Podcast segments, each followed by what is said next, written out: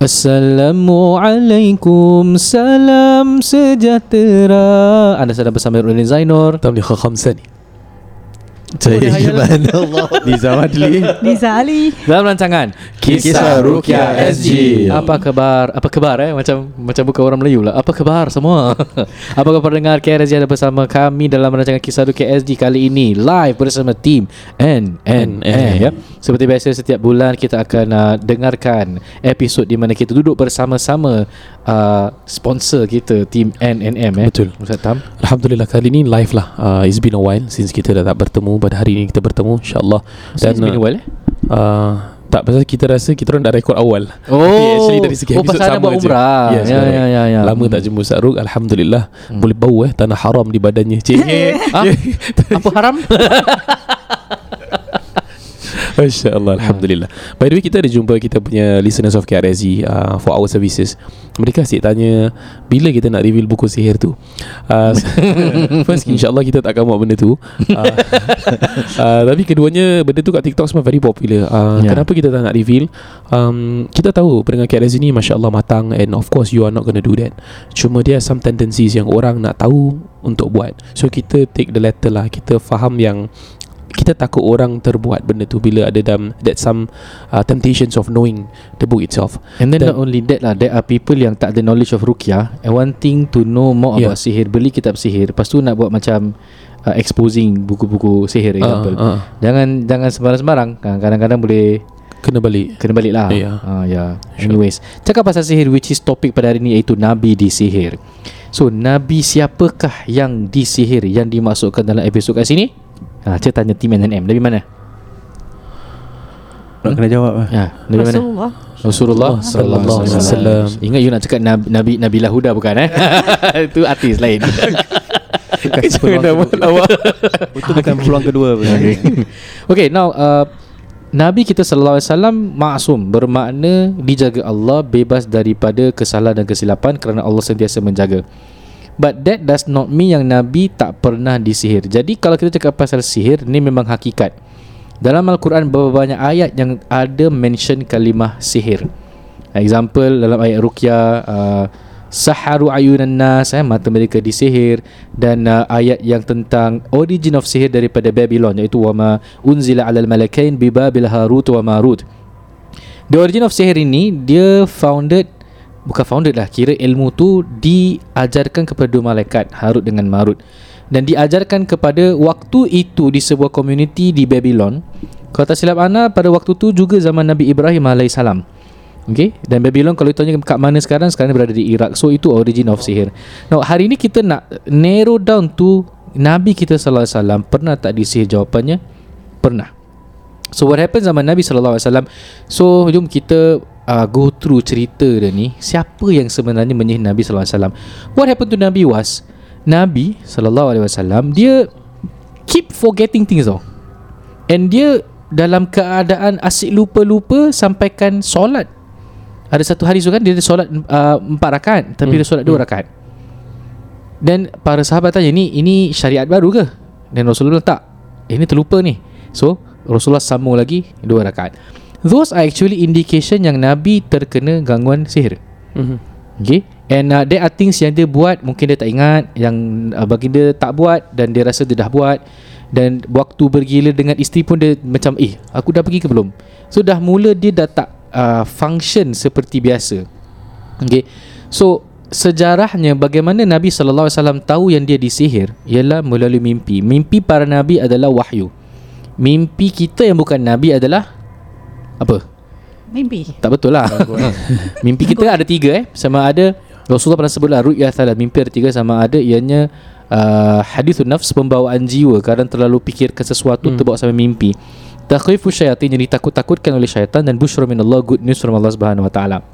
Now Dia bermimpi Bagi Nabi SAW bermimpi Dia sedang baring Dan ada dua lelaki yang muncul. Dan difahamkan lelaki ini adalah Jelmaan malaikat Satu berada di kepala Nabi Dan satu berada di bahagian kaki Nabi So orang tak je macam ada dialog with each other Kenapa dengan Muhammad ini SAW Dia disihir Siapa yang sihir? Ah tu dia Disebut namanya Labid Ibn Asim Labid Ibn Asim ni adalah seorang daripada bangsa Yahudi So actually kenapa si Labid ni Dia nak menyihir Nabi. Rupanya bila uh, kalau kita ikut sejarah baru balik umrah ni, ya kan? So sejarah tu fresh sikit lah kan. Ha. So you know what is Sulhul Hudaybiyah? Sulhul Hudaybiyah is perjanjian Hudaybiyah. There was once bila Nabi dah lama di Madinah kan kita tahu Nabi berada kat Mekah 13 tahun dan pindah ke Madinah dan timbul rindu nak melaksanakan umrah. Bila Nabi pergi nak buat umrah, orang-orang Quraisy tak kasih. Tapi in return ada uh, peace pact. Kira-kira ada peaceful resolution because they are in war. Orang-orang Mekah dengan orang Madinah pada waktu tu ada perang lah. So what was the perjanjian? Nabi tak dapat buat uh, umrah pada waktu ter, uh, in that particular year. Ah. But ada perjanjian yang lain Example kalau ada orang Mekah Yang datang kepada Madinah Orang-orang yang datang tu kena kembalikan Tapi kalau orang-orang Madinah yang datang Mekah Tak payah dikembalikan Something like that lah hmm. right?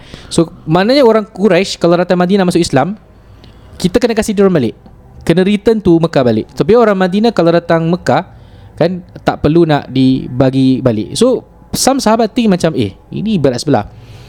Now kita tak nak bincang more of the content of the perjanjian. Nabi you guys pernah buat umrah dan haji So you know lah perjanjian Hudaybiyah ni Which is a very good uh, Kata orang tu perjanjian. Orang panggil in English is uh, treaty, treaty of peace treaty of Hudaybiyah Why? Because nama tempat tu di Hudaybiyah lah. Alright?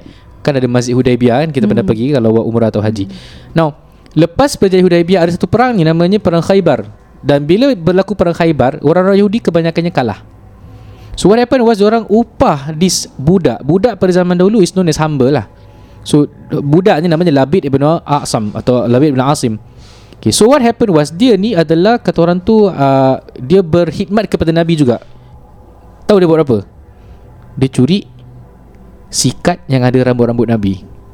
So itu one item yang bagaimana orang Yahudi ini si Labid ini nak melakukan sihir dia ambil mencuri sikat Nabi SAW kan beserta rambut yang terdapat pada gigi-gigi sikatnya. So bagi orang yang suka sikat rambut kan yeah. rambut-rambut tu jangan dibiarkan. Kadang kalau orang nak buat sihir, uh, dia akan perlukan something from yourself. In this case Nabi diambil rambut rambut dia. Okay. So pendekkan cerita bila terkena sihir malaikat tu dalam mimpi dua orang tu dia cakap kat mana benda sihirnya tu di sumur Zarwan so Rasulullah SAW meng- memanggil beberapa sahabat untuk pergi kat tempat tu It's a perigi buta actually But dalam tu ada air yang seakan-akan terkena tinta uh, inai dah merah dan di luar di situ ada pokok di mana pokok korma itu seperti kepala-kepala syaitan. Eh. Ah. Yes. So itu Dia punya benda sihir dan when they they saw what is inside ada ik, apa macam bungkusan dalam bungkusan tu ada doll that is made from linen representing Nabi Muhammad sallallahu alaihi wasallam. Okay. So dengan doll tu uh, dia ada ba, few tusukan-tusukan jarum. I think 11. 11 jarum. Points eh. So dalam mimpi itu diajarkan tu surah Muawwidhatain which is surah Falak dengan surah Nas. Jangan main-main ini bukan surah budak-budak dalam semayang. Inilah surah yang melawan sihir. So dibacakan surah itu kemudian buka ikatan orang, ikatan ada banyak and then tarik pelan-pelan jarum-jarum itu. Baru Rasulullah daripada rasanya seperti macam uh, macam lemah terikat tiba-tiba rasa very fresh. Ah tu tanda-tanda orang yang terkena sihir bila dibuka ikatan sihir tu dia akan uh, rasa lain lah. And even uh, pengalaman kita kita merawat orang eh orang Yeah. yang seperti terkena gangguan sihir Hmm, hmm. atau gangguan jin we can see bila dia orang macam macam ada benda bind them tau. Uh, macam itu juga Nabi sallallahu alaihi wasallam dia diikat. Alright Itu sebab ada surah falak tu kan Kul a'udhu bil falak Min syari ma khalaq Wa min syari ghasiqin idha qab Wa min syari nafathati fil uqad Nafathat Tiupan-tiupan dalam Ikatan uqad Ulang-ulang. Kalau Ha? baca tu ulang-ulang. Yes So Sedangkan Nabi SAW pun boleh terkena sihir Sedangkan beliau ini dijaga Allah Apatah kita yang tidak even You know Kalau solat tak buat um, Problem lah Hmm. Apa lagi kalau tidak membaca Al-Quran and so on so forth? Ah, Okay. Bermakna nobody is spared. Spared eh? Melainkan Melainkan yang dijaga Allah Uh-huh. Subhanahu wa ta'ala So Jadi- itu dia cerita singkat Mengenai Nabi kita SAW Salam. Disihir Jadi um, para peruqyah yang KRSG yang dah jadi peruqyah ni semua Masya Allah ha, Jangan overconfident. Uh, uh, Apa yang saya belajar dalam saya punya pengalaman uh, Overconfidence will get you uh. Uh, Saya beberapa kali saya kena uh, Overconfidence means apa? You masuk rumah kadang tanpa bacaan You rasa Yes macam yes. I'm doing this every day This is nothing to me. I know most of the cases. It happened It happened to me before. Dan saya merasakan uh, Kesusahannya lah. Dan benda ni humbling lah Bila you dah kena Baru you faham. Saya tak nak cerita panjang. Uh, uh, I'm not proud of it. And bila kena pun Saya tak saya tak suka Because I feel like macam As a weakness. Tapi memang kita manusia Pada hakikatnya We are weak. Kita tahu we are the slaves of Allah Subhanahu Wa Taala. Itulah kita punya nature. Cuma kalau mencari kekuatan it always comes from Allah Subhanahu Wa Taala dan kalau yang dimaksudkan sikat juga uh, betul memang uh, mafhumnya diambil daripada sikat Rasulullah SAW tapi sikat tu sunnah. Means kalau you nak sikat rambut very good. Uh, cuma biasanya kalau lah you di rumah insyaallah sikatnya tidak diambil oleh orang lain lah. Hmm, kecuali ya. Hmm. kawan juga nauzubillah eh, kalau orang nak buat khianat dia boleh ambil.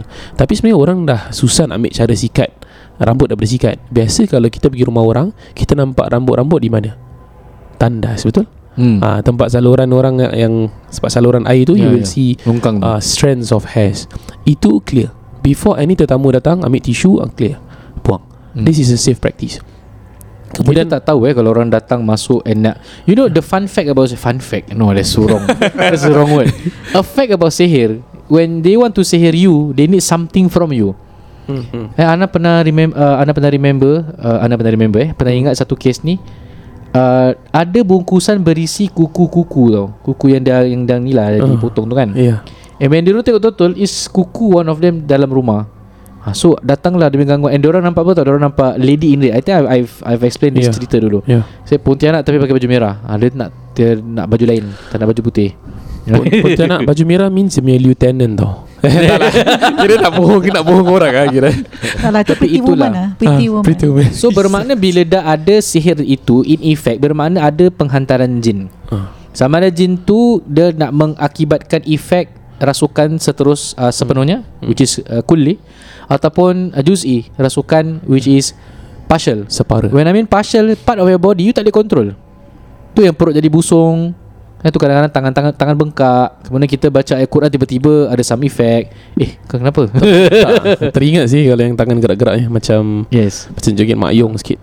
So kalau sihir pasti ada jinnya. Now most of the cases pun sebenarnya bila orang cakap orang kena sihir disebabkan perawat-perawat cakap dia kena sihir. Dia boleh agak pula tu siapa yang sihir. Ha, ni red flag besar. Tadi uh, Ana baru rawat uh, satu family pun sama juga. Berau, merawat dengan this person pe, tak sebut perawat mana tapi perawat ni bilang dia anti perawat-perawat yang muda. Hmm. Ah, Okay. ah, you know who ah? Eh? Okay. Faham. We don't, we don't want to say lah uh, So what happened was uh, Bila I rukiahkan Guess what Rupanya dia ni ada Postpartum depression I ask several questions Dan dia pun terkejut Eh how you do all this Juga uh, This is all the checklist to see You ada gangguan Post partial depression Postpartum depression Ataupun tidak Postnatal blues lah. Postnatal blues. Right? So I tanya Kau kena gangguan bila? Semenjak melahirkan anak What was the gangguan? Tapi real lah gangguan dia. Pasal kita tahu Kalau melahirkan anak Selalunya gangguan umur sibian.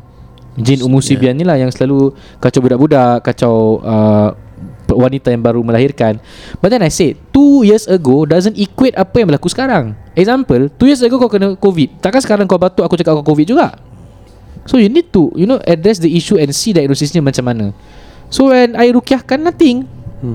When nothing happen Kenapa kita macam nak cakap Eh kau ada gangguan jin masih I cannot be saying that Hmm. So I say go and seek treatment You need Yeah. to go You need to get uh, Kata orang tu uh, Psychiatric assessment Kan Hmm. Satu question dia tanya Which is this question Mesti nak takut nak tanya Do you have suicidal thoughts?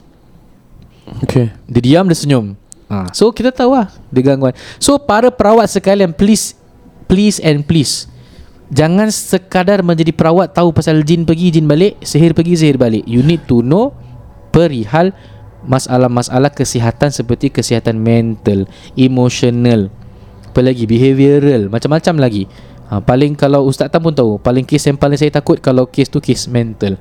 Wallahu besok Demikianlah episode pada kini Sekian. Assalamualaikum. Eh belum belum Sekejap. Belum habis lagi Belum habis lagi Sikit boleh sikit sikit sebelum Banyak, kita banyak, banyak. sebelum Banyak, kita banyak, berbual banyak. dengan apa ni NNM insyaallah. Um, ada satu cerita ni lah. So uh, ni pengalaman saja diceritakan uh, dibawakan rambut-rambut pergi jumpa dengan dukun lah. Kemudian dukun tu mengatakan lah Mas, ni dukun yang ber- mas dia cerita lah Mas, ini bukan rambut mas Rambutnya agak kerinting sedikit Dan biasanya kami kalau melihat rambut begini Biasanya bulu ketiak mas. Astaghfirullahaladzim. Ni gurau je lah Gurau je tak ada. So ni cerita-cerita orang-orang lama lah. Kalau dia buat Kita belajar jarukan orang Orang cerita. So uh, Bukan bukan pasal bulu ketiak. Uh, Cuma gitulah. Kadang-kadang uh, Rambut ni boleh jadi satu permainan. Bukan itu saja. Sebenarnya Tanpa rambut pun boleh sekarang. Dari menerusi gambar. Paling mudah. Gambar Yes. Uh, So TikTok Video Habis lah. Lagi Hmm. jelas. Tapi janganlah sampai takut sangat ha, Berhati-hati Dan insyaAllah Semoga Allah menjaga Para pendengar KRSG Ya. Jadi sebelum kita uh, akhiri program pada ini tak lah belum akhir belum akhir. Kita ada dua kongsi kisah yang akan disampaikan oleh tim NNM dan uh, kita dengarkan satu kongsi kisah dulu. Kemudian uh, kita berikan ruang kepada tim NNM untuk dakwah mereka dalam perihal rumah. Oh, dan kemudian ditutupi pula dengan uh, kongsi kisah yang kedua dan uh, that's all for today. Dipersilakan over to you Haji Nizam. Terima kasih Ustaz. Thank you very much. Okay Kisah pertama uh, Tak boleh sebut nama eh. Mhm. This is email eh. Email to uh, Was sent the email. Okay Assalamualaikum Ustaz. Ustaz KRSG Waalaikumsalam. Saya nak tanya sama ini Sama ada ini adalah Istidraj. Istidraj. Istidraj Maaf eh hari Istidraj Okay Lidah Ha? ter terkeluar Bukan istinja eh lain. Istinja lain eh ini istidraj. Nanti fokus tak fokus fokus. Okay, Dengar eh. Suami tak solat, tak puasa, bertahun-tahun dia ajak diajak baik-baik, ditanya, dipujuk pun tak mau. Saya berkata, saya miss solat berjemaah. Dia kata, it's okay, you go ahead. Jadi saya solat seorang-seorang bertahun-tahun. Sedangkan sebelum kahwin dia baik, solat, pandai mengaji, boleh berbahasa Arab dan sudah pergi umrah. Tapi semenjak anak-anak diagnosed with special needs dia berubah. Dia pergi kerja pagi hingga ke petang. Petang weekdays hari-hari tertentu sampai malam dan juga weekends pagi hingga petang dia menghabiskan masa dengan sports and tournament. Hmm. Kalau di rumah semenjak pandemik dia akan duduk dalam man cave dia dengan Zoom meeting, watch movie and dan selesa tidur bersendirian macam orang bujang. Manakala saya tidur dengan anak special needs kami yang ada epilepsi. Masya-Allah. Saya alami depression diagnosed by hospital 13 years ago. Saya tak bekerja kerana jaga anak-anak sebagai primary care- caregiver. Bila ditanya social worker, dia kata dia dah so used to the situation. Dan dia juga refuse counselling from social services. Saya tertekan dan burnout. Bila saya luahkan kepadanya, dia berkata bahawa the one above thinks this is a joke and this is a curse. Astaghfirullahalazim. Saya berkata, ini bukan a curse but a test. Peluang syurga melalui anak-anak. Mohon nasihat ustaz-ustaz. Saya takut kalau kami kena istidraj dan tidak tiada barakah kehidupan kami sekeluarga. Sekian terima kasih. Assalamualaikum warahmatullahi wabarakatuh. Waalaikumsalam warahmatullahi wabarakatuh. Satam? Okay, I need to take this one first. Uh, saya minta izin eh, Ustaz Ruk dan NNM. Uh, pertama sekali, uh, I wouldn't call it istidraj. Uh, kerana istidraj ni, okay, in short eh, Lain ya. Hmm. Istidraj ni konsepnya macam ni If you see someone that is so powerful Rich, wealthy uh, Rich, wealthy sama eh uh, Famous, uh, well respected Semua, semua All the worldly gains dia dapat Dia attain that at the peak oh, Means at the epitome Tapi tak solat Lupa Allah uh, Buat jahat pada orang Being very unfair uh, No justice at all. Dia buat semua benda-benda Dia go on the table Semua dia, dia buat Tapi dia masih okay. And dia masih grow tau. Dia masih uh, going to greater heights. Walaupun buat benda-benda yang mungkar tetapi dapat kemanfaatan dunia. Dia tak ada rasa remorse and regret at all. Itu istidraj. Allah will give all the uh, world, worldly gains to him or her just to make sure that he or she forgets Allah Taala totally in total maksudnya sorry in totality means dia tak ingat Allah langsung. So this is istidraj kalau let's say if we are tested contoh NNM dan KRSG kita tested lah with some challenges tapi kita masih ingat Allah. Ya Allah macam aku buat salah ke? You know? Itu belum istidraj Istidraj ni you tak ingat Allah. You tak ingat Allah langsung. Kalau you masih ingat Allah Means ada the slightest bit of iman. You masih return back to Allah subhanahu wa ta'ala. So for the lady yang bertanya ni I think you are such a great person You are such an amazing person. Uh, We are nothing compared to you. You menjaga anak you yang special need. Walaupun tak dapat support from your spouse Tapi you jaga dengan baik I think that is so much. Itu something yang kita uh, kita sangat apa ni um, uh, dambakan lah what you are doing is subhanallah satu uh, amalan yang Allah akan hitung dengan sebaik mungkin di hari akhirat nanti. Jangan ingat istidraj. This is not istidraj. Uh, in fact ana inda dhanni abdi bi. Aku ialah uh, bagaimana hamba-hambaku sangkakan. Kalau you sangka baik dengan Allah husnudzan maka Allah akan sangka baik dengan you. Kalau you sangka buruk dengan Allah Allah akan sangka buruk yang teramat terhadap you. So you sangka baik dengan Allah ya Allah maka kau selamatkanlah keluargaku and jangan risau bila you jaga anak special need ni kita suka panggil orang Melayu panggil anak syurga betul? Ha. dan anak syurga ni bukan kata-kata dari segi uh, lafaz so not just based on our speech about anak syurga ni. Tetapi in, in actual fact that bila you jaga anak syurga dan hakikat bila anak masuk syurga if let's say any of our offspring masuk syurga without seeing their parents automatically diorang tak akan they are not going to be comfortable in the heavens of Allah Taala. They will ask Allah oh Allah where's my parents di manakah ibu ayahku? Dan kalau InsyaAllah eh, ada the slightest bit of iman Allah akan cakap Apa yang kau mintakan Apa yang kau dambakan Aku nak ibu dan ayahku masuk syurga bersamaku. Dan orang-orang tu Ataupun anak-anak special tu Anak syurga tu akan panggil Ibu ayahnya yang na'uzubillah mungkin di neraka Akan masuk ke syurga bersamanya. So sekarang you tengah jaga ni Budak yang 100% insyaAllah masuk syurga dan kita ni semua yang tengah duduk sini Tengah berbual Termasuk saya sendiri Belum tentu masuk syurga lagi. So Sebenarnya you punya Barakah kehidupan you Sebenarnya ada di depan you. Your syurga is just right In front of you. In fact you tengah tidur Dengan orang yang boleh bawa you ke syurga. Ha, InsyaAllah. What I can say from here is teringat lah Fir'aun dengan Asia. Eh? Iya Fir'aun kejam Asia uh, Allah puji Isteri yeah. Fir'aun. Betul. Dan dia Ingat kan Fir'aun ada Ada this Macam vision Yang satu hari Daripada anak-anak Di Mesir Akan Overthrow dia. So dia arahkan bunuh semua anak-anak lelaki At that point of time. Hmm. But Melainkan satu orang Ibu ke Nabi Musa AS Dia lepaskan. Kan? Dan di, Asia jumpa Nabi Musa AS Remember? So Fir'aun suruh bunuh. Asia cakap jangan. Kan? So dia, dia and in the end of the day Asia menjaga You know seorang yang bakal menjadi seorang ketua lah somehow. Hmm. So don't Bukan- worry. Eh, kita kita bukan nak cakap your husband Firaun eh. no no no tapi no. no. tapi dalam cerita ada gitu. Ada yang isterinya baik dan Asia ni anak-anaknya baik eh. Anaknya pun sama Semua kena bunuh juga Dan Diorang semua baik Dan diorang percaya dengan Ajaran Allah Pada ketika itu Hmm. Dan tapi suaminya Sekejam-kejam manusia Dan ada pula Suaminya sebaik-baik manusia Nabi Nuh AS sekejam, eh. ha, Isterinya degil Lain level punya Hmm. Sampai tak nak dengar Sama anak dia pun tak nak dengar Iaitu Nabi Nuh AS Maka isteri dan anaknya Tidak beriman pada Allah So dia ada Dia ada Two Yeah, different worlds Two lah. different. ha. Uh, that's number one Number two uh, Just want to reinforce Cik, Reinforce eh Istidraj juga adalah seperti Kekuasaan Ahli sihir The more Kita minta orang-orang macam ini tolong Herannya benda ni Jahat dan salah Tapi works Ni semua istidraj Allah izinkan Tapi kau standby ke akhirat. So jangan ingat Dengan kekuasaan luar biasa seperti itu Considered sebagai Karomah. Hmm. Karomah ni adalah kelebihan Orang-orang yang soleh Kan? Ha, Ini syaitan yang rajim punya. Ha, Tapi Itu sebenarnya adalah istidraj. Now in next dia bilang uh, I was very affected When the husband said This is all from God Who think this is a joke. Bermakna dalam hal ni Untuk kita faham keadaan suami dia Suami dia tengah merajuk. Merajuk dengan Tuhan Ui, Dia merajuk dengan Tuhan Disebabkan Kenapa anak aku epileptik. Kenapa anak aku special? So bila dia merajuk dengan Tuhan Dia dah tak kisah lagi tentang kehidupan. Ah, So guys Jangan. Salah orang tu. Salah. Tak macam You- dia rasa dia, dia dah baik. Kenapa Allah kasih dia macam Yes, ni? Ah, dia macam tu. yeah. Dia baik sangat dengan Allah Tapi kenapa Allah buat macam tu? Which is This is reality Ramai orang daripada Kalangan kita yang Kau aku solat sih. Aku dulu jahat. Semua senang.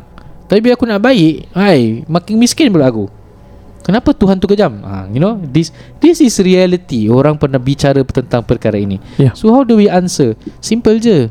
Dunia tak akan menyelamatkan kita. Kau nak kerja dunia banyak-banyak pun Dia tak akan menyelamatkan kita. Amal ibadah.